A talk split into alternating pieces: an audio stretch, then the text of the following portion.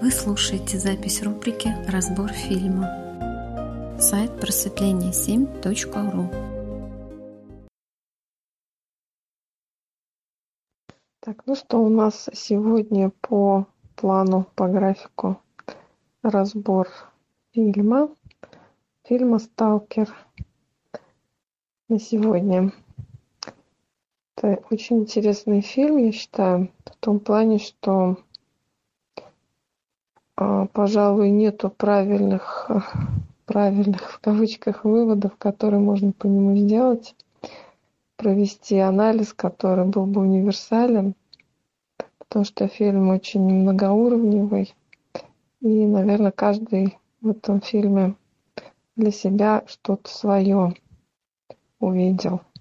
Поэтому предлагаю этот разбор сегодня сделать немножко в другом формате, просто поделиться а, впечатлениями каждый о своем, да, то есть кто что увидел в этой картине.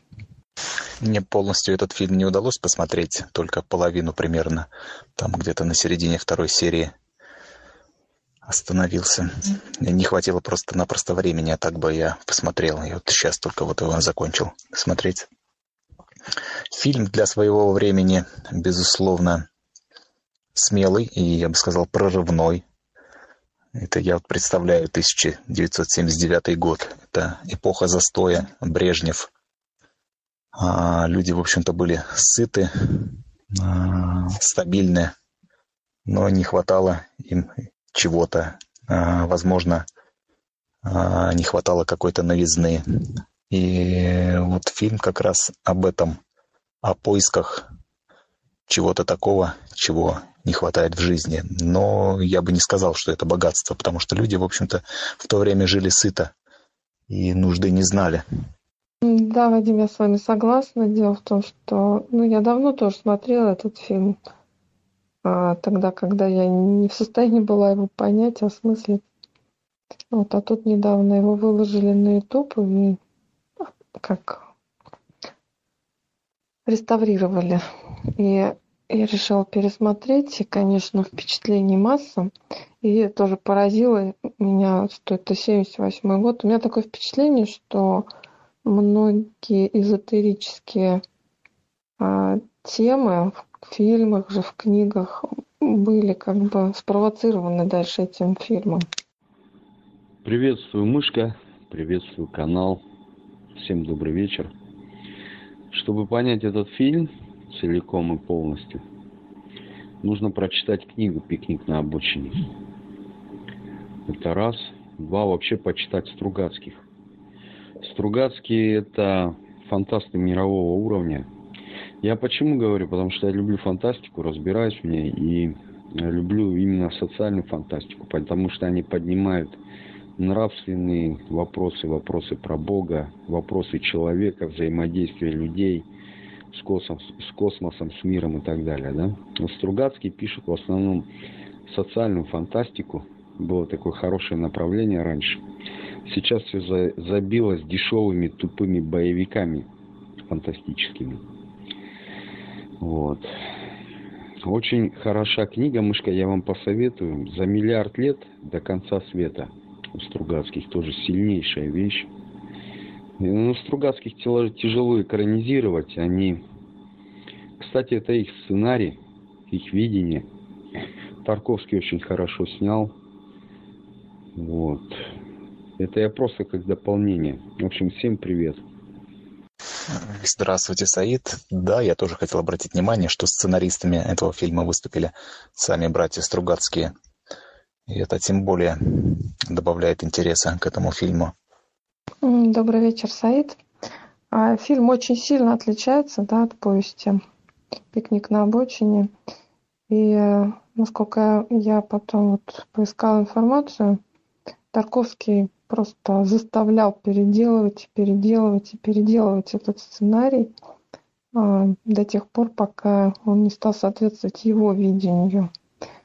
Вот. У меня такое вообще впечатление сложилось, что Фильм «Сталкер» — это продолжение «Пикника на обочине». А, добрый вечер всем еще раз. Да, мышка, теперь я понимаю, почему. Мне я тоже дослушал сегодня э, повесть и досмотрел фильм, и у меня сложилось впечатление, что это два разных произведения просто. Я не понимал, почему Стругацкие написали, ну, поменяли главного героя, поменяли там то, как он их водил там в зону, с кем он шел, зачем он туда шел. Все было переделано. Ну, теперь понятно, что это точка зрения Тарковского, оказывается. Вот. А так фильм меня навел на вопрос. А что бы я загадал, да, какое желание, если бы я оказался перед машиной исполнения желаний? Вот этот вопрос, он прослеживается и в повести, и в фильме.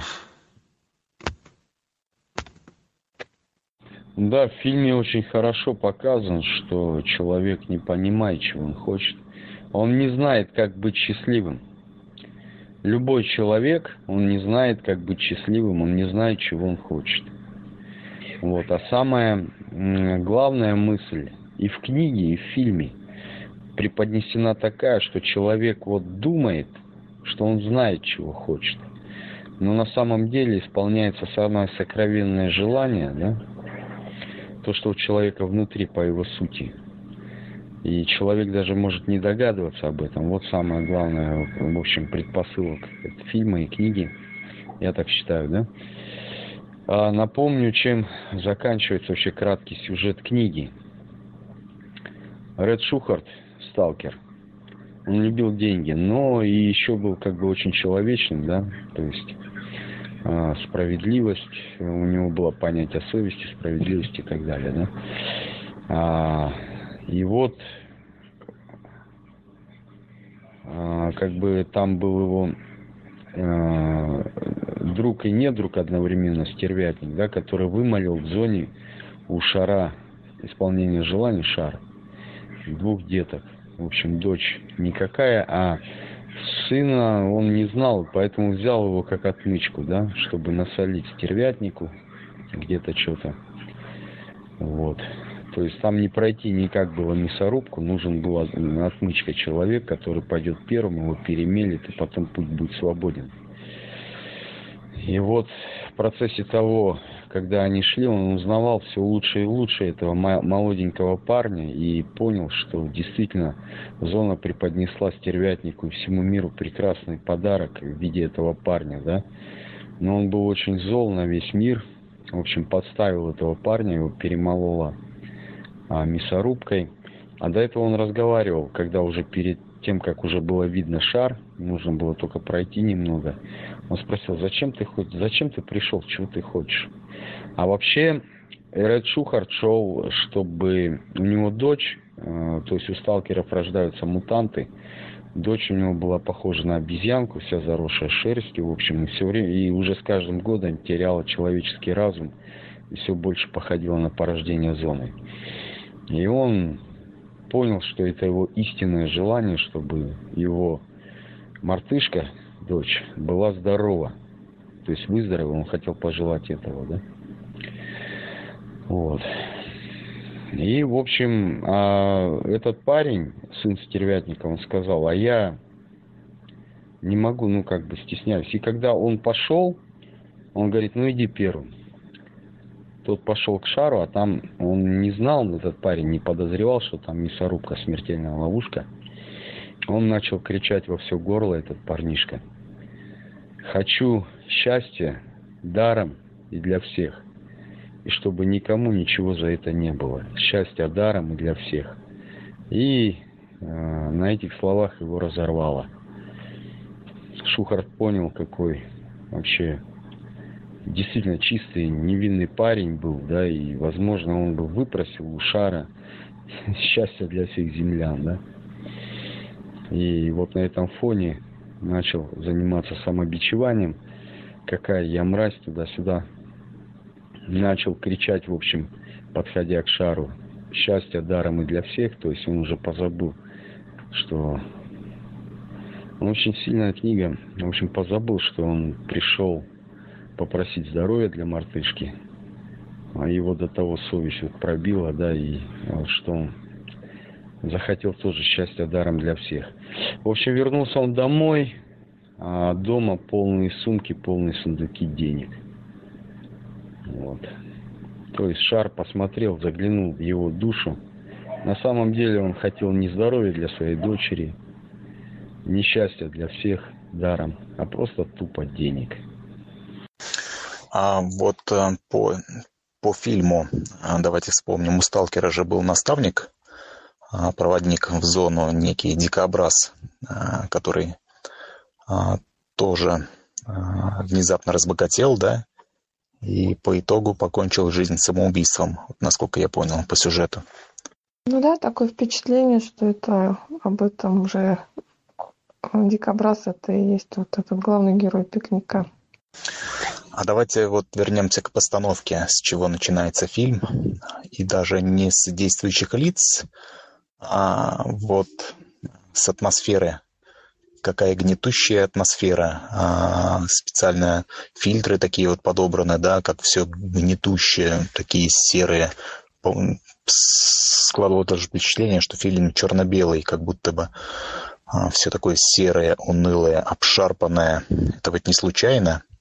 Это люди, которые стремятся осуществить свои желания, они живут в реальности, которая представляет собой вот это, эту серую действительность. И вот режиссер и, может быть, сценаристы э, хотели это и показать, что именно вот серая действительность, возможно, и заставляет, что ли, людей э, тянуться к чему-то тому, что э, скрасит их вот эти вот серые будни, насколько я понял. Ну, там очень примечательный, в начале фильма очень примечательный прием такой режиссерский. Когда показывают действительность, она черно-белая. Для этого сталкера, для Реда Шугарта, Ред Шукарт, все окружающая действительность серая, да, а когда он приезжает на зону, прибывает на зону, вдруг все становится цветным. Он говорит, пойду я поздороваюсь. И вот он лежит и говорит, я дома, да. То есть, а там надо понимать, в книге написано, что сталкер это не, это призвание. У кого призвания не было, то все погибли, да. Нужно чувствовать зону, чувствовать ее установки, порядки, потому что она людей видит насквозь. Вот. Но мне кажется, автор хотел сказать, что зона – это ведь вся наша жизнь. Но не в том плане, что это зона некое ограничение, а в том плане, что в этой жизни, в этой зоне ведь каждый ищет чего-то, но кто-то отдает себе в этом отчет, а кто-то не отдает. Это больше склад ума или склад характера. Я неоднократно замечал людей, которые вот по натуре, они очень похожи а, на сталкеров, а, вот на сталкера главного героя. У них даже и увлечения подобные. Вот все вот эти вот увлечения, связанные с миноискательством, то есть вот с миноискателем там ходят, да, что-то ищет металлоискателем, точнее, а, какие-то сокровища ищет. Это же все вот отсюда. Это вот все натура души такая. Или поиск неких сокровищ, эти вот спелеология, лазание по пещерам. Это вот все это же а, свойство сталкинга. Оно сталкинга не Кастанедовского, а именно вот такого. Что-нибудь поискать, чего-нибудь найти. Это свойство ума, наверное, э, перерожденное в привычку. Стругацкий снимать практически невозможно. Тарковский очень хороший фильм сделал, пусть со своим видением, но главную мысль сценария и авторов он преподнес правильно. Стругацких, чтобы снимать, это нужен хороший бюджет, гениальный режиссер, прекрасный оператор и чудесные актеры. Актерская игра на высочайшем уровне в этом фильме – вот э, за миллиард лет до конца света, да, вот я, например, пробовал, вот как сценарий учусь писать. Я не знаю, как написать хороший сценарий. Это чудесная книга, повесть. Пикник на обочине, но тоже никто не берется. То есть этого фильма нету, да. Не знаю, будет ли. Вот. Ну, если вы коснулись Саид актерской игры, то надо сказать, что в СССР это эпоха развитого такого СССР, да, но плохих актеров просто, наверное, не было. Ну, плохим актером, но нельзя было стать. Тебя бы просто не взяли в актеры. Тогда все актеры были гениальные. Что уж говорить, здесь и операторская работа. А, по тому времени, ну да, это просто космос. Я вот обращал внимание, как там камера движется, вот это вот. Это, конечно, супер все. И это без учета того, что не было спецэффектов таких каких-то, да, не было компьютеров, компьютерной графики. Это все вот чисто такая вот мануальная а, работа оператора. Гениально, конечно, все. С малым бюджетом а, понимаю, что ну, здесь и актерская игра, и операторская работа. Все на высшем уровне, это с вами согласен. Ну, давайте попробуем все-таки фильм отдельно от книги, потому что это все-таки отдельное произведение. А, знаете, читала комментарии к, к этому фильму, насколько все люди по-разному воспринимают его, просто удивительно. Вот. И давайте попробуем просто, кто как воспринимает. Ну, давайте начнем с героев, с главных героев. Кто такая вот эта троица, сталкер, профессор и писатель, что они себя представляют? Давайте хотя бы вот с этого начнем, может быть. Ну, все эти персонажи а, в течение фильма, в общем-то, сами характеризуют себя. А, вот когда у сталкера спросили, а вы бы сами не хотели попользовать эту вот комнату? Писатель спросил. А сталкер, сталкер ответил, а зачем? Мне и так, говорит, хорошо. А, писатель же вообще много чего о себе рассказывал, да? Видно, что у него такая натура говорить, что-то придумывать, что-то обобщать.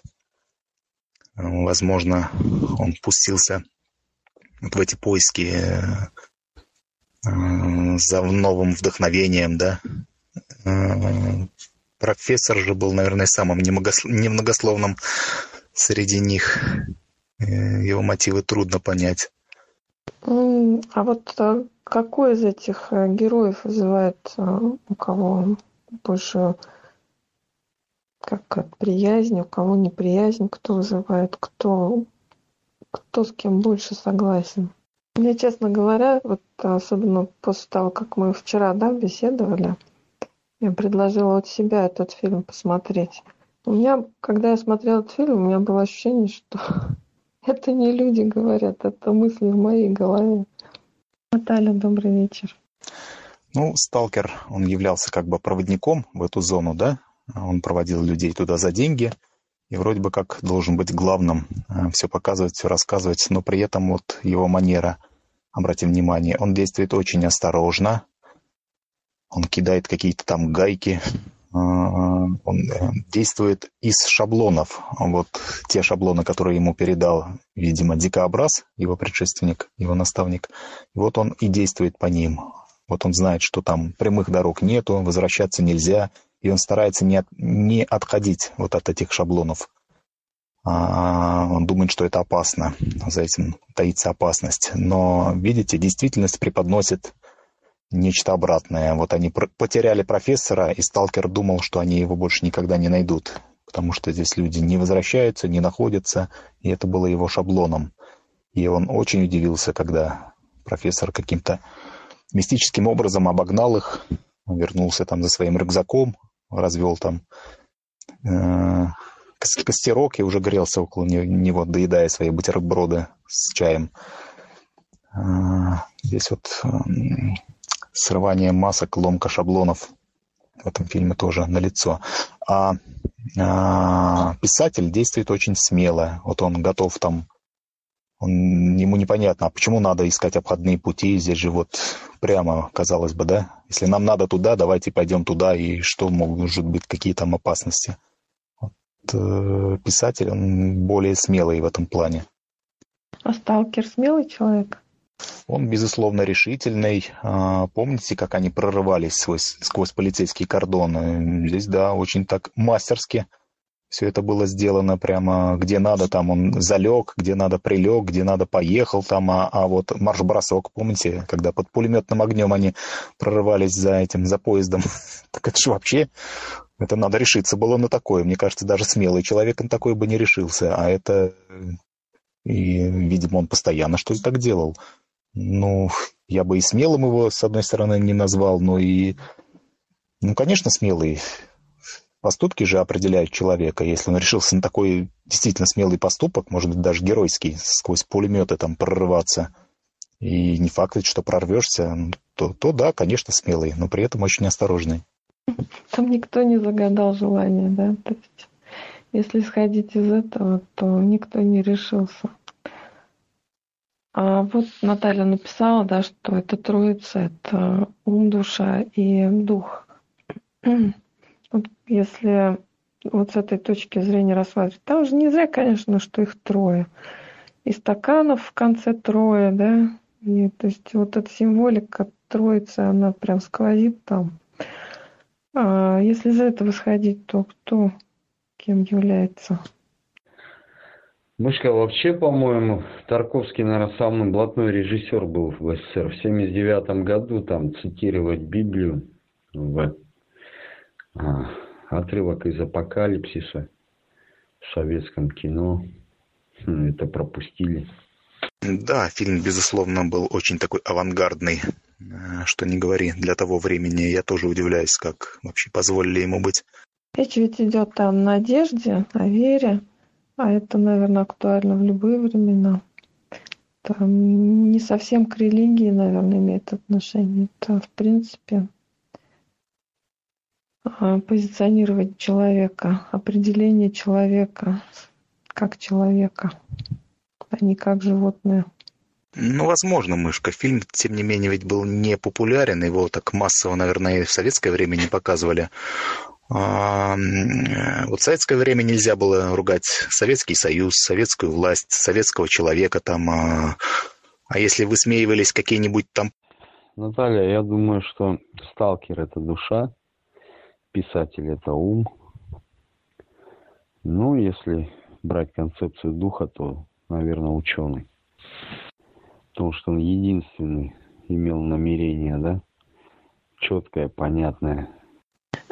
Все, что непонятно, уничтожить, да, интересное намерение. Ну, там мышка не непонятно. Там как раз таки он понимал, что... Ну, он из мести хотел, да, это сделать. Первую очередь. Вот. Но прикрыл свое вот это обычное желание мстить некими высокими идеалами, да, что но все-таки они разобрались и признались себе, что, в принципе, все это так мелочно, да, перед Богом. Комната-то выступила в качестве чуда, божественной некой веры, да, где может воплотиться самое сокровенное желание, да.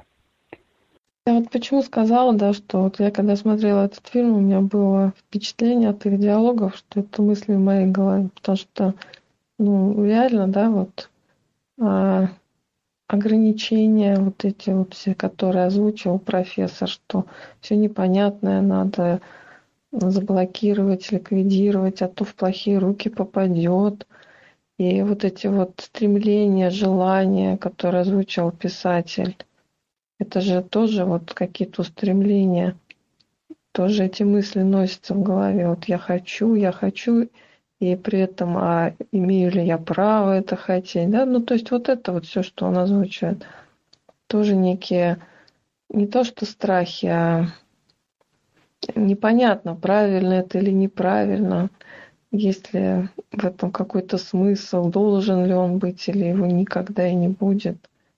Ну и сталкер это, конечно, особая фигура в этом во всем.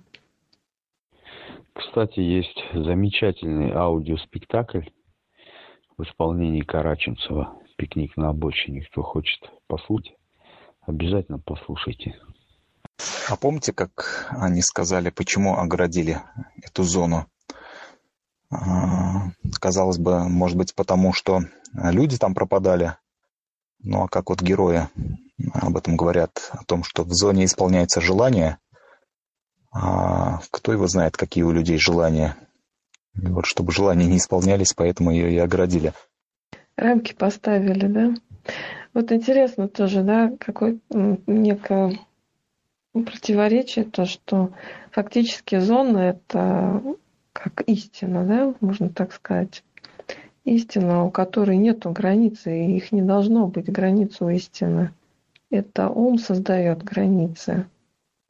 И, но в этом фильме, в этой книге зона ограничена. Очень интересное такое, саркастичное такое решение. Но, но, но так и есть на самом деле по жизни. И люди истину стараются ограничить. Ограничивают истину, а потом говорят, да, что их реальная жизнь – это тюрьма. Как сталкер сказал, да, для меня весь мир тюрьма, кроме зоны. А почему вот так вот, мышка? Для человека вся жизнь тюрьма, а некие некие, как бы вот я сказал, либо его грезы, либо то место, а, к которому можно стремиться, вот для него это единственное представляется какой-то такой целью. Ну, сейчас пока общались, я посмотрел. В общем, в 2021 году выходит сериал «Пикник на обочине». Американцы делают. Они брались в 2017 году, пилотную серию сделали, заморозили, ее вообще никто не видел. В общем, оказывается, тысячи людей по всему земному шару хотят снять этот фильм экранизировать Стругацких очень тяжело, да, и вот даже сделали и не решились показать, представляете? Ну вот выходит сериал, уже есть трейлер даже, так что может быть, может быть что-нибудь хорошее получится, мы увидим. Кстати, пикник на обочине, да, почему так называется книга? Типа инопланетяне мимо пролетали, на обочине пикник устроили и дальше полетели, а люди тут из этого сделали что-то сверх сверхзначимое. Ну да, это изречение пьяного ученого, который в баре, он там жил, изучал зону. Забыл, как его зовут. Или даже нет, этот разведчик, по-моему. Спрашивал одного, да, крупного ученого, и вот в баре он ему рассказал о своей версии, что представляете, что они вот просто выстрелили в мир.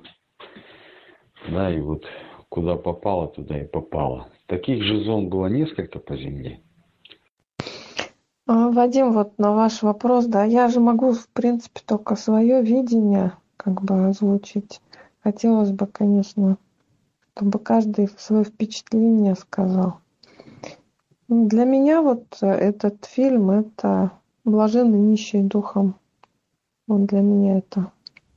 Ну, то есть блаженны стремящиеся, ищущие что-то, так я понимаю. Мышка, вы можете объяснить это? Я не понимаю. Я не понимаю, что такое блаженный нищий духом. Это как раз о том, что только человек, который может признать себя никем, он готов принять в себя Царствие Небесное. А по фразам можно разобрать? Я понял, спасибо. Блаженный. Блаженный это не совсем, то есть в уме, да, человек. Нищий духом. Обретет Царство Небесное. Вот я реально не понимаю эту фразу. Ну, здесь по фразам, скорее всего, и не нужно разбирать, э, Саид, потому что это в переводе же, а, в переводе вот с каких-то там еврейских языков в Библии «блаженные нищие духом», потому что они обретут Царство Небесное. А, это тогда уж нужно обращаться к первоисточнику а, и эти слова уже изучать, что они означают. Но вообще, да, толкование такое, что нищие духом, это которые, ну, как мышка сказала, вот такая трактовка официальная – а вот э, как вы думаете, почему все-таки сталкер, он ходит в зону, ходит, почему он, ну, вообще сталкеры, почему они ходят в зону и никак не обретут, не обретут вот это вот э, состояние э, блаженства нищего духом. Почему они не решаются заглянуть в эту комнату желаний? Ведь эта комната желаний, скорее всего, и есть вот это истина – это Царствие Небесное. Это же, скорее всего, об этом речь. А, я немножко недопонимаю. Комментарий почитал. Э, что, блаженный – это от слова благость, благодать?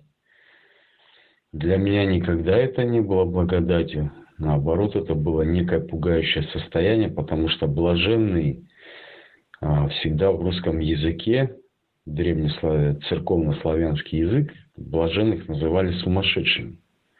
То есть вот эти вот э, тетки, которые орали на ухом э, на улицах, ванговали, проклятия наслали, их называли блаженными, да? Блаженный э, в русском языке тоже сейчас применяется это слово, что вышедший из ума человек. Какая же там благость? В высшей степени счастливый, да? То есть счастье недоступное никому, кроме него. Ну, не знаю, мышка. Витек, я думаю, вы путаете. Все-таки блаженный это не от слова блаженство. Может быть, может быть каким-то краем то, что человек без ума, и он испытывает постоянно блаженство да, своей дурости. Насколько я знаю, в русском языке, даже вот в фильмах советских, о, блаженная, там что-то она там закричала, куда-то убежала, психанула.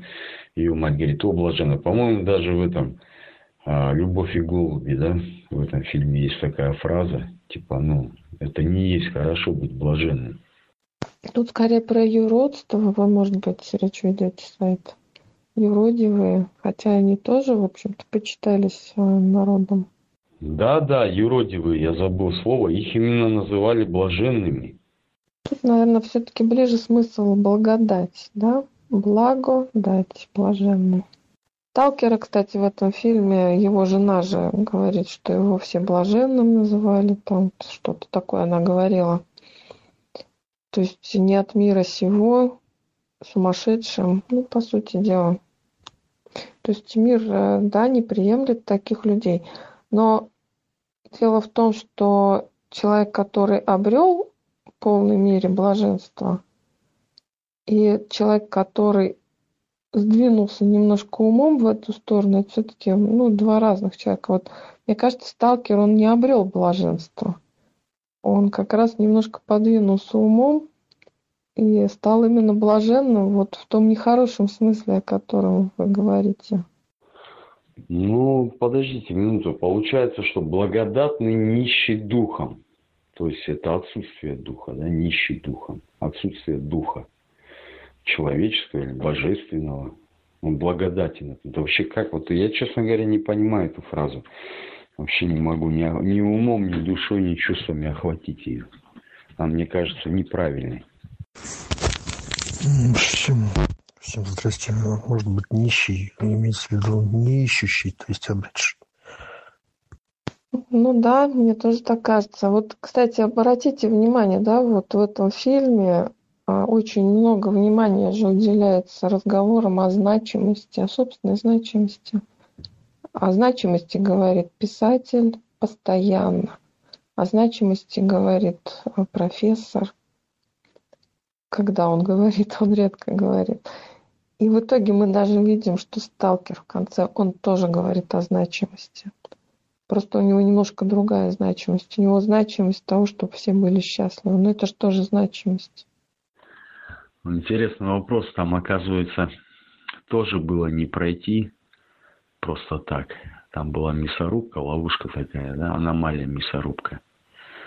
И ей обязательно, чтобы она открылась, нужно было пожертвовать живого да, человека, там, животное, ну, человека. И вот в качестве отмычки, это у сталкеров называется отмычка, да, он послал именно писателя. Почему бы это, к чему бы это? Я сижу, думаю, почему так? Там вот разговоры о силе, о слабости идут. Вот если уж мы в понятие тройственности попытаемся войти, то а кто из этих двух писателей, профессор, кто из них сила, а кто слабость? Ну, пис... Э, ученый, профессор, он четко знал, зачем он идет и зачем он вообще делает, что он делает. То есть он осознанно туда шел. А писатель, он не знал, зачем идет. А он все время ныл. Все время это самое, у него куча идей перепуталась, потерял веру в человечество, да, потерял веру в себя. Вот. Зачем он туда шел, он сам не понимал. Поэтому он не пошел в комнату, потому что как бы он не знал, чего он хочет. Он же сам сказал это. Мне вот тоже кажется, что писатель сила. То есть такая грубая сила страстей, которые его рвут, обуревают. А помните, да, сталкер, он э, как вот его молитва такая некая была, просьба к зоне, что ну, хочу, чтобы люди там обрели веру, что там люди стали как дети, именно слабость, она помогает. вот, а страсть это интересно, там слова такие, страсть это не энергия, страсть это трение между душой ну, и внешним миром, да, вот как-то так там. Поэтому, если говорить о страстях, то именно писатель обуреваем страстями, то есть это как раз сила в понимании сталкера. А профессор страстей боится, поэтому хочет эту комнату уничтожить. А, ну, достаточно такое интересное объяснение. Но почему? А, в позиции тройственности, поэтому что-то должно быть обязательно слабым, да? Поэтому нужно выбрать на роль слабого. Но мне не кажется, что профессор это слабость. Просто вопрос был, да, почему именно писателя Сталкер послал а, в эту мясорубку. Ну, потому что, наверное, только писатель мог пройти ее. Мне вот понравилось, да, как Наталья, вы написали, что э, сталкер, он как-то посреди застрял, да, между пониманием и действием. И вот он завис в этом состоянии, поэтому он блаженный. А вы знаете, вот интересно то, что, да, увидеть возможности возможно только через слабость, вот как он и говорит. Но взять-то эту возможность возможно только силой. Наверное, поэтому он писатель и, и толкает все время идти вперед. Боится, боится. Причем вот удивительно, да, чего он боится. Он боится того, что он окажется такой же дрянью, как и все остальные, да? Вот здесь уже такой нравственный вопрос встает, да? Каждый человек по отдельности Вот любого человека, если зажать, хорошо, он спрячется в свою норку и будет говорить, что моя хата с краю, лишь бы меня не трогали. Оставьте меня в покое. Доминует нас чаша сия. Вот. Пусть соседа, пусть кого-то, но не меня. Вот. А когда говорится за человечество, то это говорится, когда человек, люди должны объединиться ради какой-то высокой цели, да? Вот. Здесь такой вопрос поднимается. Своя рубашка ближе к телу. И человек, в общем-то, слаб и может всегда предать любую идею, да? Когда встанет вопрос умереть ему или жить. Мы же все как бы...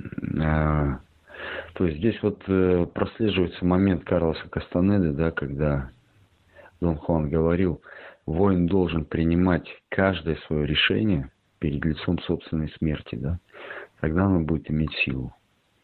Вот. А когда человек принимает решение перед лицом собственной смерти, он обычно включает заднюю.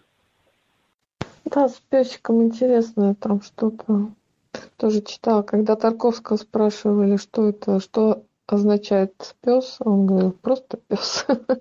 Как хотите, так и трактуйте. Ну, там, по-моему, намек сделали, что его бывшие хозяева там, вот, обнявшись, лежали мужчина и женщина, а он около них все время стоял. А тут он решил, что его новый хозяин это сталкер. Ну, пес это преданность.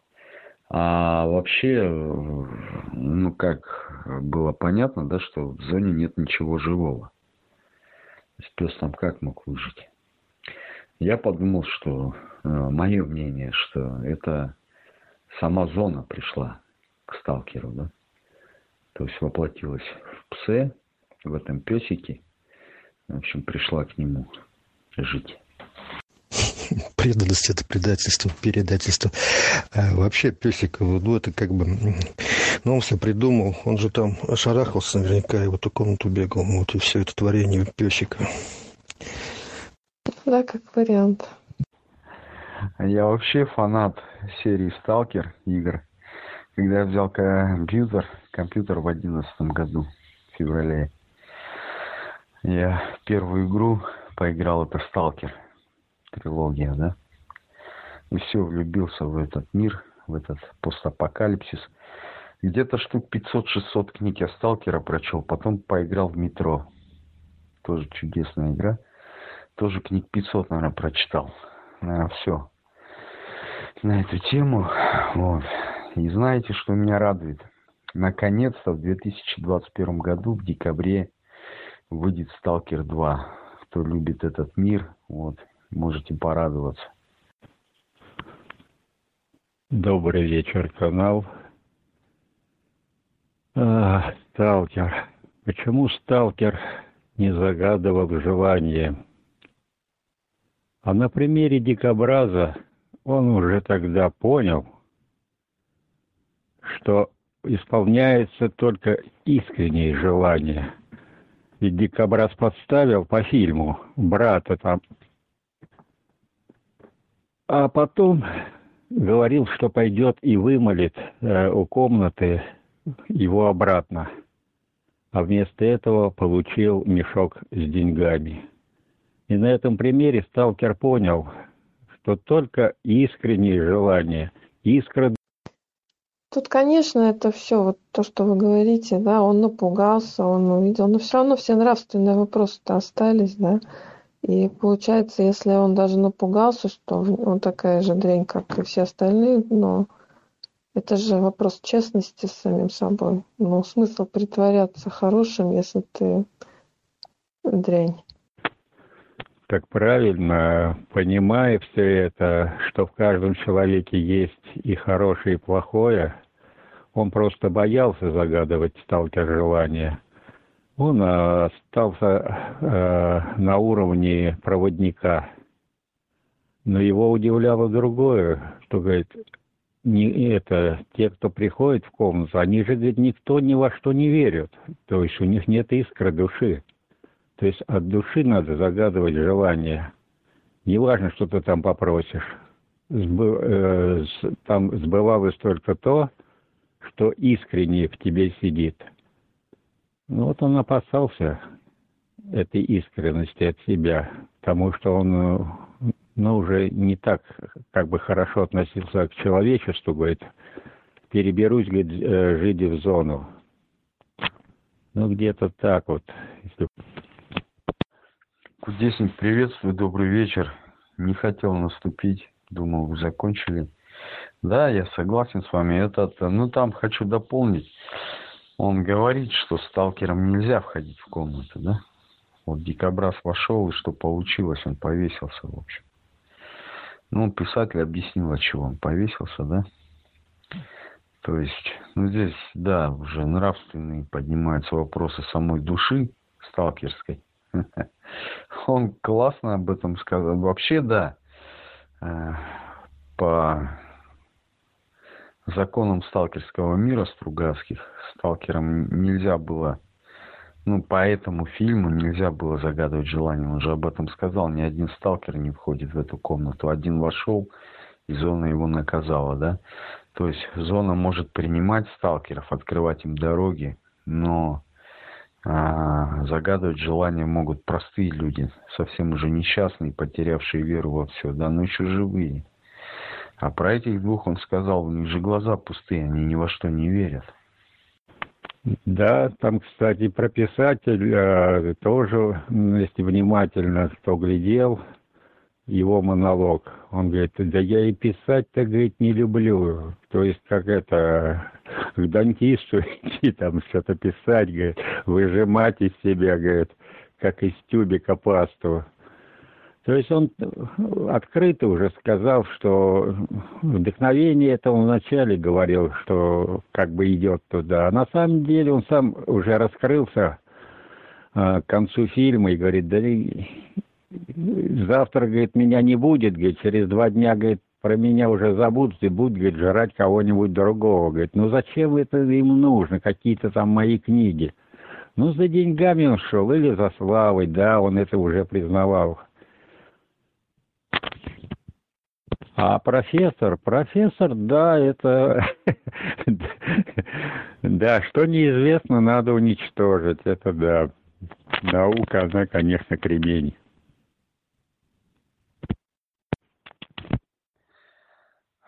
Мышка, помните, я как-то рассказывал про блогеров, про современные тенденции, да, блогерского мира. Взять ТикТок, взять Ютуб. Э, большинство просмотров на каких-то вообще тупых э, трэшевых контентах, э, особой глупости, да, э, каналы, которые имеют миллионные подписки, очень все просто и очень примитивно, и люди туда идут и смотрят это, да. В основном детишки, молодежь. То есть вот такое поколение растет. Уже тенденции были в то время, оказывается. Потому что писатель же четко сказал, я же хотел этот мир сделать лучше, не хотел писать такие вещи, чтобы изменить мир, изменить мышление, человечество изменить. А они изменили меня, да. То есть я прогнулся под них. Этот же вначале сказал, вы же, говорит, модный писатель, успешный, что вам нужно. А он сам себе признается в том, что ему пришлось подстраиваться под людей, писать то, о чем не... Вот э, в этом вся проблема писателя этого, да?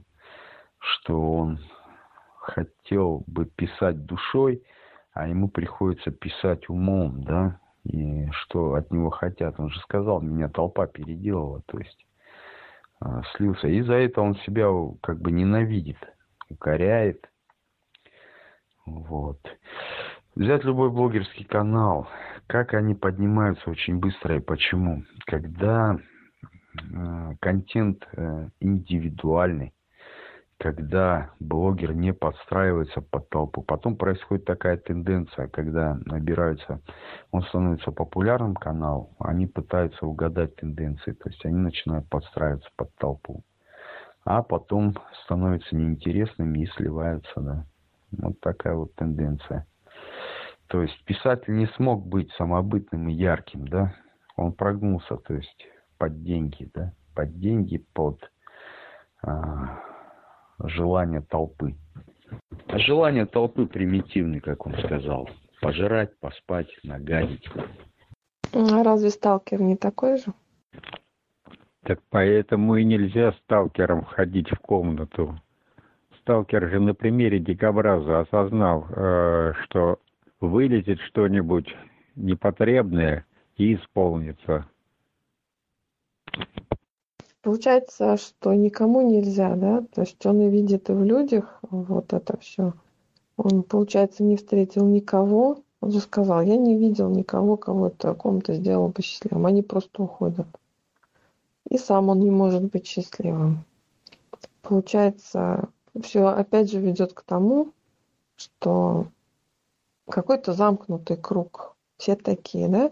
Те живут представлениями о том, как сделать мир лучше, и в итоге все оказываются пустышками. Добрый вечер.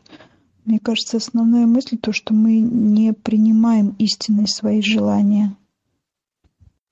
Согласна. Мне тоже так кажется. То есть вот она нечестность, да?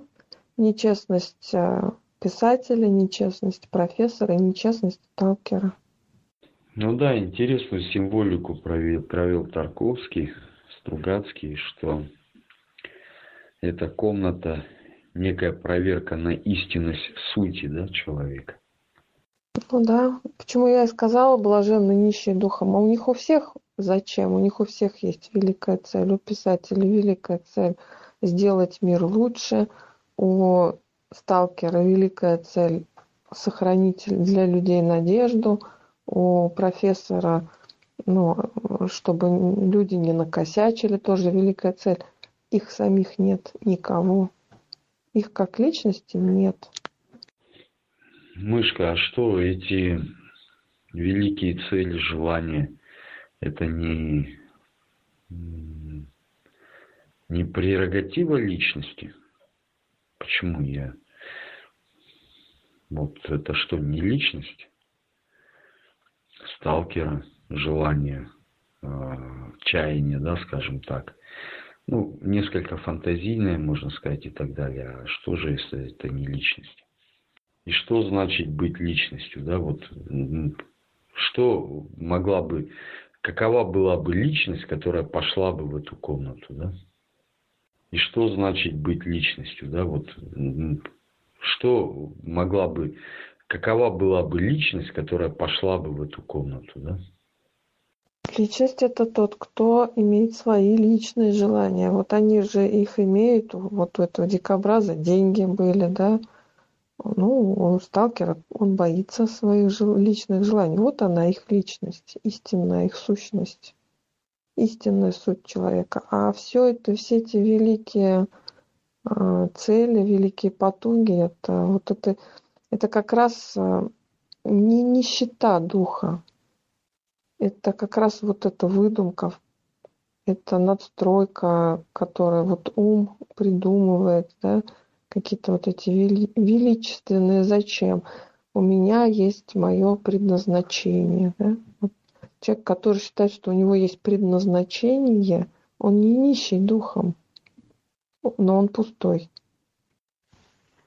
Получается, комната исполняет их самые сокровенные желания, которых они сами даже не догадываются, ну или догадываются, но не признаются. И потом, ну, можно сказать, да, они сходят с ума от того, что происходит вот эта несостыковка их истинных желаний и с тем, какую картинку мира они себе нарисовали и чему они пытаются соответствовать, зачем идти. А, мышка, я, кажется, понял. Спасибо за дополнительное объяснение. Классно. То есть, вот эти все социальные желания, да, внушенные, а, происходят от того, что они хотят быть лучше, да? Не хотят признаваться, какие они внутри могут быть дерьмовые, свою темную сторону познать, да? То есть они знают, но прячут ее да, глубоко внутри себя. Вот. А чтобы а, то есть прикрываются вот этими какими-то великими вещами, да, какими-то социальными вот этими установками, что нужно осчастливить все человечество и так далее. То есть о своих э, личных, как бы, ну, гордыня это, да, получается гордыня такая. ЧСВ мощные. Ну да, это самая главная страсть, да, вот, которая не дают, не дает человеку увидеть свою истинную энергию, свою душу. Вот э, эти, э, эту страсть, эту гордыню люди принимают за свои истинные желания. Ну, видите, вот сталкер знает, что это не так. И вот этот и профессор, и писатель теперь тоже узнали, что это не так. Это не одно и то же вот писатель, да, что было бы проявлением его личности, если бы ему нравилось писать, если бы он это делал, если бы он не мог этого не делать. Это было бы вот все его существо, просто писать. Не для людей, не для чего-то там, а просто писать это. Кстати, да, вот э, если говорить, вот ну я свое мнение опять же, да, скажу. Для меня, да, писатель это душа, а, профессор это ум, сталкер это ну, проводник, попытка быть духом. Вопрос в фильме, да, вот интересно, как раскрыть свою душу. Фактически это не просто философские размышления, да? это, ну, можно сказать, нам показан путь, как это сделать. И, кстати, вот а, конец фильма мартышка, да? Интересно, да, концовка? Как она читает стихи про страсть и как она потом передвигает стаканы. Да, это такая, такой посыл, символ. Там, ну, там много символов в этом фильме. А я, знаете, ну, вот на мой личный взгляд, это такой символ в конце фильма, что все же считают э, детей зоны, это дети зоны, да, которые родились от сталкеров с теми или иными изъянами, э, что дети зоны наследуют землю в итоге, да, потому что у них есть вот этот кусочек души зоны, да, которые могут исполнять желания. Вот. Я думаю так, то есть как бы будущее за ними показали, да, за этими детьми. А, кстати, вот со стаканами еще я вспомнила. Фильм-то начинается тоже с того, что стакан двигается. Но он только двигается там от того, что поезд едет, да, поезд трясет. А поезд это символ движения, символ жизни фактически, да. Динамика, вот это вот развитие какое-то, ну, движение, действие. Вот. И, кон- и концовка фильма тоже этими стаканами движущимися. Да. Так и хотела сказать, пока сталкер водит людей в зону, а в комнату желаний жизнь у него проносится мимо. А он этого даже не замечает. Ну, там еще очень символ, э, символичен монолог, монолог жены его. Ну да, да. Но этот человек сунул нос, да, в истину. Его трясет всего, его всего колбасит. Я вот почему задала вопрос, кто как считает, он трус или смелый человек? А, он сунул нос туда, к чему ну, не готов он действовать, да, но он все-таки нос туда сунул, в отличие от большинства людей. То есть он увидел правду, но он не пошел ей навстречу. Он не по правде живет, да, поэтому он несчастен. Но это все-таки лучше, наверное, чем вообще жить в полной лжи. Поэтому его жена, она говорит, я ни минуты не пожалела, потому что все остальное вообще просто ложь. А сейчас она хоть как-то видит настоящее, что хоть издалека она настоящее видит. У меня, кстати, даже сложилось впечатление, что самый, как бы, вот ее желание было бы исполнено, и она бы не, как это сказать, оно бы не было противоречивым. Она бы не повесилась бы после его исполнения. У меня такое впечатление сложилось. Да, она сказала, мне, говорит, есть что попросить. Только сталкер ее не поведет туда, потому что она попросит, чтобы он прекратил вводить в зону людей. Она же говорила там что-то насчет нормальной работы, а он все, да, да, ну да, как-то так. А мне, кудесник, кажется, здесь другая причина. То есть, чтобы она попросила, она женщина, обычная, хорошая, нормальная женщина, которая хочет семейного счастья. Не знаю, чтобы она за сталкера попросила, но я думаю, что материальное благополучие и здоровье дочери полноценное, да, она бы точно получила. Вот. У каждой женщины, она простая, обычная, хорошая женщина, жена, да. Что на первом месте у такой женщины? Семья, дети, муж, семейное благополучие, достаток. Это, наверное, для любой женщины так. Мне кажется, она получила и сталкера рядом в том формате, в котором она хотела всегда. И именно это сталкер это знал, что она может изменить своим желанием его жизнь, вот эти вот его метания. И поэтому он ее туда не поведет никогда. Ну да, в страстях же интереснее жить, да, в выдуманных. Ну, страсти порождают очень хорошие вещи. Почему нет? Порождают фильмы, мультики, технический прогресс. А все в мире порождают страсти, желания. Это перво-наперво сексуальная энергия, эквивалент сексуальной энергии. Вот. Ну да, мне поэтому, конечно, концовка фильма, когда мартышка сидит и читает стихи про сексуальные желания, она, конечно, намекает да, на то, что порождение зоны. Да, и то, что, кстати, она пустой стакан разбила. Ну, уронила. Не помню, там разбила, нет, но уронила точно. То есть вот это вот пустой стакан, как раз который нищий духом, да, она его уронила и выбрала желание и уровень сопротивления. Интересно. Да, фильм классный. Тарковский все-таки великий режиссер, Стругацкий великие писатели, сценаристы. Замечательные, прекрасные актеры сыграли. Очень здорово сыграли. Просто им веришь, реально веришь. Вот. Да, все, что у нас есть, это сексуальная энергия. Она нами движет. Мы все рассматриваем в первую очередь весь мир через эту призму, через секс. Деньги это же тоже эквивалент сексуальной энергии.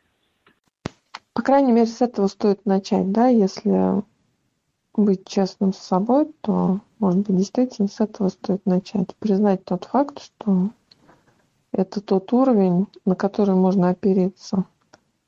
Не бояться этой правды. Так что можно сказать, что да, еще этот фильм о трусости, наверное, все-таки, да?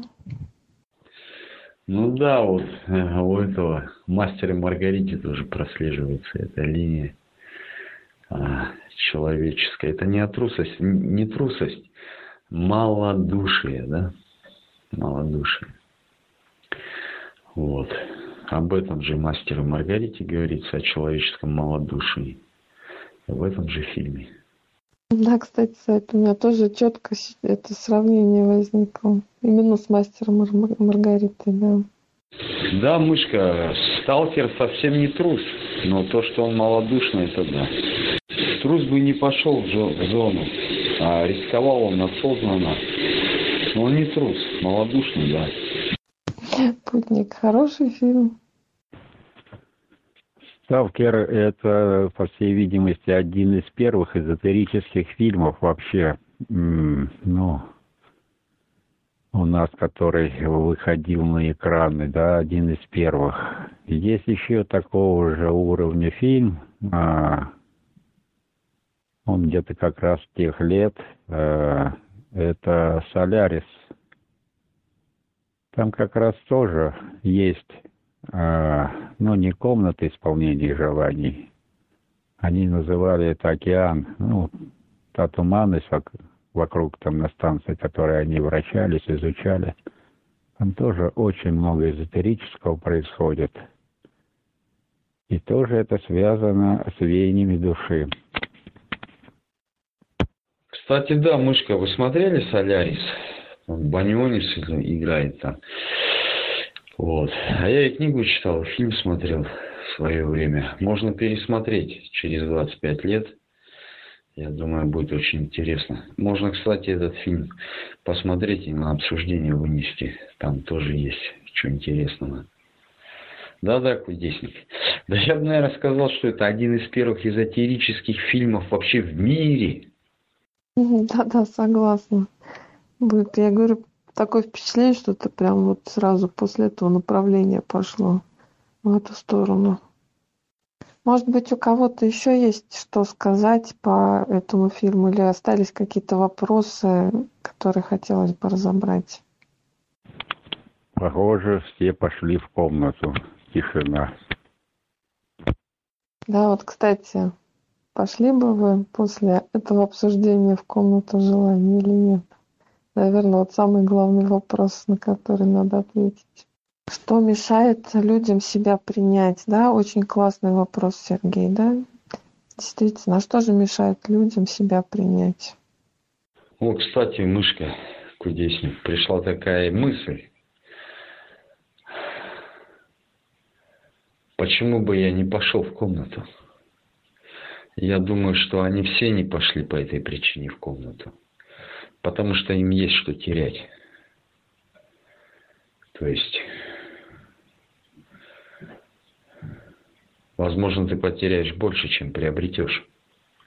Там же целый мир. То есть комната желаний это ну, фактически вообще вся зона, да, это мир без границ, вообще без границ. И способность э, воспринять этот мир безграничный, это обрести фактически уровень Бога, да? На этом уровне вряд ли можно что-то потерять, кроме одного. Вот, кстати, того, что людям не дает себя принять. Я думаю, по этой причине только блаженные могут зайти в эту комнату. Потому что всем остальным есть что терять. Да, Сергей, да, абсолютно верно. Чувство собственной значимости. Так вы бы пошли в комнату или нет? Всем добрый вечер. У меня каждый день эта комната открывается. Я, она у меня многоуровневая.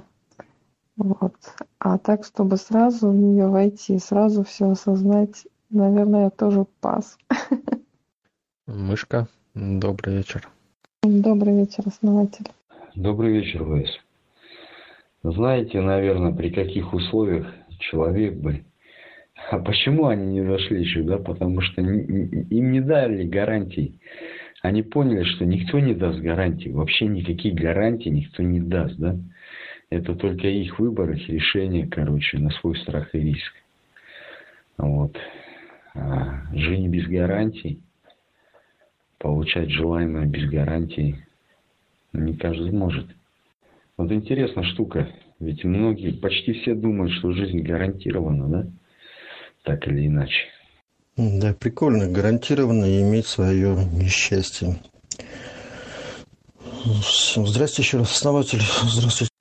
А, гарантированность, можно говорить о гарантиях, если есть кто-то над тобой, да, хозяин. А войдя в эту комнату, ты сам становишься хозяином Богом, самому себе.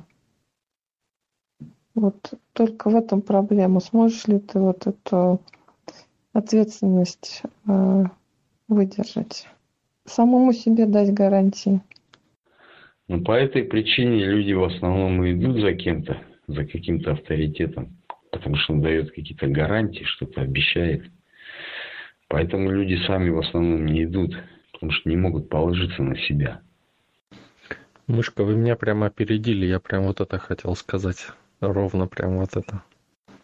А тот, кто идет, он протаптывает а, дорогу сайт. И люди уже видят, какие гарантии можно получить. А когда ты идешь первый, и это твоя дорога, да, там нету гарантий, потому что ты сам их создаешь, любые, какие хочешь, для себя. А люди потом видят то, что они могут взять с этого. Но тот, кто протаптывает путь, создает свои гарантии для кого-то. Это же не их гарантии не этих людей, которые идут следом. Хотя с вами согласен, да, это путь э, такой более легкий идти за кем-то, все верно.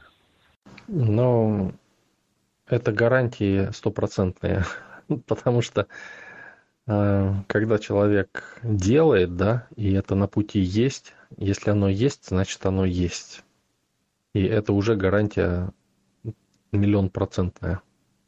Ну да, можно, в принципе, не Э, увидеть напрямую свои желания, да, как в этой комнате, а начать их изучать. Вот, кстати, сталкер, он э, в чем хитрит? Он не свои желания изучает, да, всю дорогу, он пытается изучать желания других людей. Ну, тоже, наверное, путь.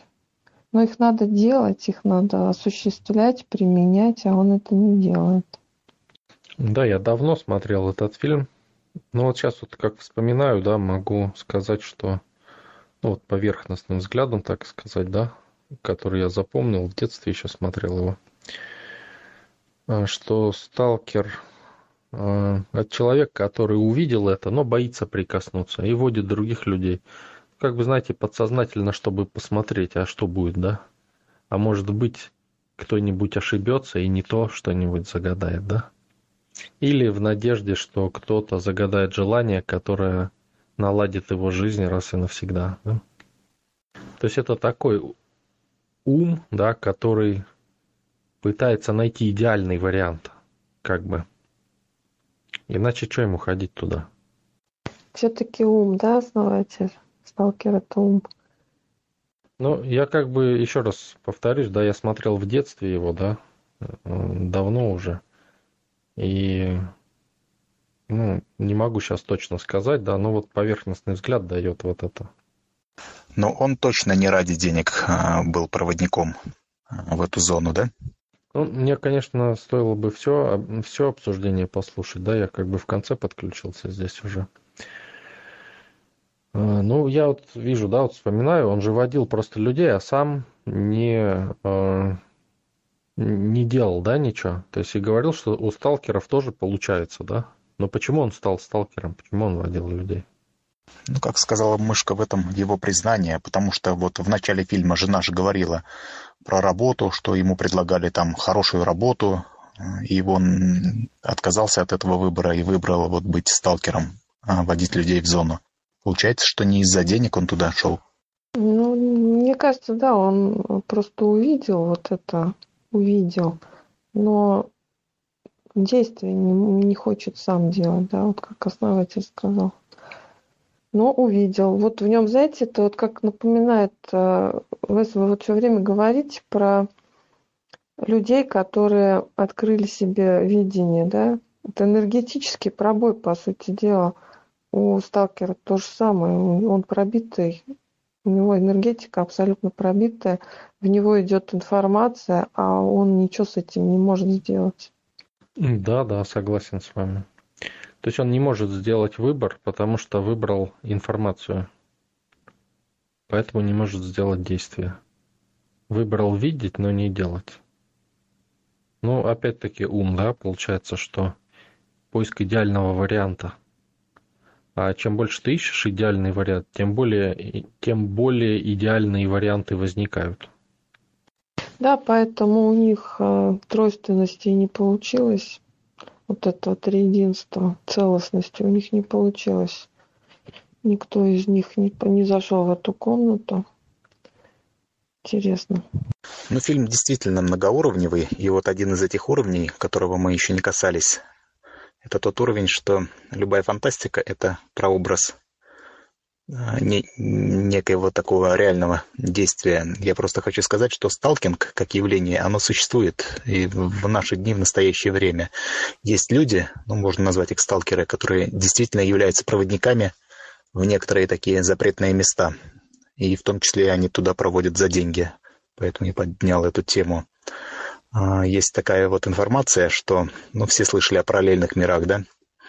И есть такие зоны, э, они появляются спонтанно, иногда они появляются запрограммированно или там э, как-то по временам года, и сталкеры, зная, зная вот эти законы, закономерности открытия вот этих врат э, в иные измерения, проводят туда людей за деньги. То есть сталкинг, он существует и сейчас. У меня вообще от монолога этого писателя волосы зашевелились.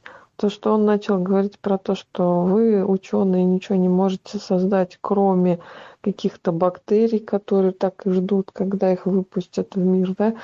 Вообще, или телефонов. Он сказал слово телефонов. Вы ничего, кроме телефонов, в будущем не создадите. Я думаю, боже мой, ну как можно было? Вот в 1978 году это предвидеть. Он много еще чего наговорил. Это вот, ну реально так и есть.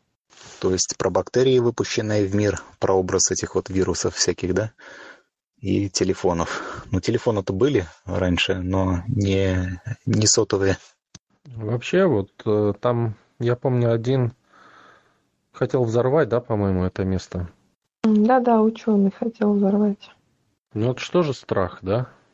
То есть человек Э, из страха действовал, да? То есть не из мотивации что-то получить, а из страха. Ну да, вот поэтому, ну вот многие из нас пришли к выводу, что в данном случае это именно вот ученый олицетворяет ум, да, вот и троицу.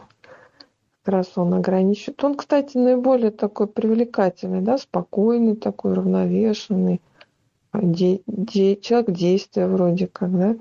Вот он такие рамочки выстраивает, у него порядок в голове. У него все по полочкам разложено в его мозгах. Ну вот что же страх, да? То есть человек из страха действовал, да? То есть не из мотивации что-то получить, а из страха. Ну да, вот поэтому ну, вот многие из нас пришли к выводу, что в данном случае это именно вот ученый олицетворяет ум, да, вот и троицу раз он ограничивает. Он, кстати, наиболее такой привлекательный, да, спокойный такой, равновешенный, де, де, человек действия вроде как, да. Вот он такие рамочки выстраивает, у него порядок в голове. У него все по полочкам разложено в его мозгах. Это все равно, что если нашел там пещеру с богатствами, да, взять и закопать ее, чтобы никто не нашел никогда. Да, и самому, чтобы не соблазнить. Да, да, то есть за, за один раз не смогу унести, да, значит никому пусть не достанется. Вот, кстати, да, я нашла слово для вот всех людей, которые в этом фильме, да. Лицемерие. Это лицемерие. Они притворяются теми, кем не являются. Ну, не знаю, мышка. Просто они это увидели. И сталкер это видел давно. И вот этот самый писатель это увидел, и профессор. Вот это притворство свое. Ну, это, наверное, первый шаг увидеть свое притворство. Другой э, вопрос, что мы, видя это притворство в себе, мы все равно делаем выбор, продолжать притворяться или нет. Или начать действовать от себя. Но это тогда весь мир такой, весь мир живет так. Получается, что весь мир лицемерит, и весь мир лицемерный, потому что все устроено так. Ну вот мы, мы поэтому и говорим, пожалуйста, можно лицемерить со всем миром, но с собой не надо лицемерить, да? И альтернативой этому будет как раз осознанность, а, повышение своей осознанности, когда человек уже начинает знать, что он хочет и куда идет. Ну да, что бы сделал осознанный человек? Ну просто пошел бы и взял то, что он хочет. Если ему нужна эта комната, то он, да, нашел бы ее и получил э, свое исполнение желаний. Тут вопрос-то в том, что осознанный человек, первое, что осознал бы отсутствие желаний у себя. Вот, наверное, с, с этим бы он столкнулся, что у него нету своих истинных желаний. А у человека разве нету его истинных желаний? И что есть истинное желание?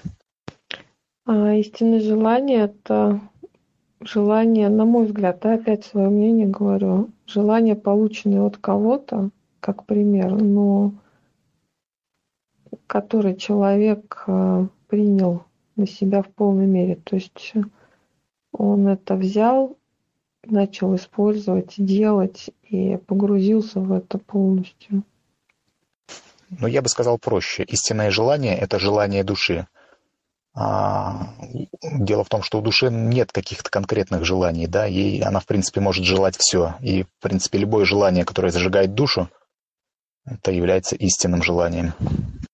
Нет, ну, получается, что осознанный человек там вообще не мог оказаться, он, он же реально реализуется, воплощает свои желания, нафига ему там куда-то еще ломиться. То есть писатель вполне бы писал, если бы он, он любил свое дело. Да-да-да, да-да-да. Я же говорю, вот там вот этот символ поезда, да, вот они ищут вот эта зона, вот там вот эта истина, да, а в это время жизнь мимо проносится. Вот, пожалуйста, живи, да, нет, зачем? Зачем вот эта зона? Это ты каждый день можешь открывать что-то новое для себя. Там ученый задает вопрос, зачем мы сюда приходим? То есть, ну, чтобы понять вот это, в общем. Я, кстати, так и не понял, что они там поняли или не поняли. Но, видимо, каждый при своем все-таки остался. Ну как же, это двиг, движитель прогресса. Если бы люди ничем не интересовались, то они бы застыли на одном уровне. И реализация этих желаний, поиск чего-то нового, стремление там изучить зону, изучить какое-то физическое явление, открыть что-нибудь, то, что доселе не открыто, это и есть вот движение души реализация а, вот этих вот а, желаний души. Короче, для осознанного человека весь мир – это зона, и он в этом живет, и, в общем-то, для него нету каких-то отдельно выделенных зон и отдельно выделенных комнат желаний. Ну да, справедливо. У писателя там сбылось желание, он покурил в конце. На мой взгляд, кстати, они, да, действительно вот пришли туда, чтобы осознать свою пустоту. Свою пустоту. Это тоже немало, да, понять свое вот это вот нищету духа своего. Признать, принять. А нищета духа, на мой взгляд, это как раз боязнь идти на, за своей душой, за своими, за реализацией своих желаний. То есть желание, по сути, это как раз и есть, что нас развивает, что нас заставляет двигаться. Ну, тут противопоставляется, Вадим, э, страсти желаниям, да, истинным. То есть э, вот страсти – это некие навязанные из э, гордыни, из чувства собственной важности, якобы желаний. Там же вот он четко говорит, что люди страсти принимают за энергию, а это не то. Энергия, истинная энергия, вот и есть истинное желание. А как их увидеть за страстями, как их не перепутать, да? Как не перепутать, что это твое истинное желание или это твоя страсть, вот это. Страсти, мышка, это тоже желания, только более низкоуровневые. А, каждый на своем уровне развития находится, и для кого-то страсти – это полноценное желание. Для человека уровнем повыше, там более высокоуровневые желания являются желаниями. Ну, в данном как бы контексте, да, там именно то, что сталкер описывал, страсти – это, господи, дай бог памяти, как он это говорил, это трение между вот эта вот граница между тобой и внешним миром, да, фактически. Ну, я так поняла. А твои истинные желания, они вот внутри тебя, они не на границе, они не на сопротивление. То есть как бы там намек на то, что страсть, она рождается из сопротивления внешнему миру. А твое внутреннее желание, оно не исходит из сопротивления, оно есть твое внутреннее истинное желание оно без сопротивления рождено. Это, кстати, очень важный момент, потому что там вот писатель тоже он говорит об этом, то, что фактически мы живем на сопротивлении, и в этом как бы весь интерес. Да, люди, которые не видят своих истинных желаний, они их выдумывают на сопротивлении окружающей действительности. И да, в этом тоже что-то прикольное есть. Вроде как жизнь кипит, бурлит. Побольше бы, конечно, таких фильмов, которые заставляют задуматься. Фильм на самом деле, да, классный, прям вот, ну, вот произведение искусства, прям в полной мере. Потому что кто его знает, что там Тарковский имел в виду, да? Но каждый для себя что-то увидел. А это действительно тоже, ну, как гениально, да. И главное, все сходится у всех. Кто-то политику в этом увидел, кто-то философию, кто-то еще что-то. И у всех все сходится. Сейчас э, с развитием компьютеров э, индустрия кино переживает такой вот невиданный э, расцвет, то есть возможности творчества, снятия фильмов, обработки вот этой компьютерной анимации, графики такие потрясающие, что ну, просто было бы вот великолепно, да, экранизировать такие хорошие а, проекты, сценарии. Но, к сожалению, пока вот мало этого, мало. Пускай Саид пишет хорошие сценарии, возможно, по ним будут сняты фильмы. Да, да, согласна с вами, Вадим. Ну что, получается, что, наверное, все задумались, или наоборот, все уже получили все ответы. Но в любом случае, наверное, на этом мы разбор этого фильма закончим. Всем большое спасибо за то, что посмотрели, за то, что приняли участие в разборе. Очень интересно было мнение каждого. Да, ну, ну, действительно, тот вариант, когда правильного мнения не бывает. У каждого оно свое. Так что всем спасибо большое за участие и за, за ваше мнение. Вам большое спасибо, Мышка, за очередной великолепный разбор а, потрясающего, потрясающе интересного эзотерического фильма. Вы приподняли, как всегда, такие интересные стороны затронули, раскрыли. И всем участникам большое спасибо за то, что обсуждали, за то, что присоединились к обсуждению. Большое спасибо.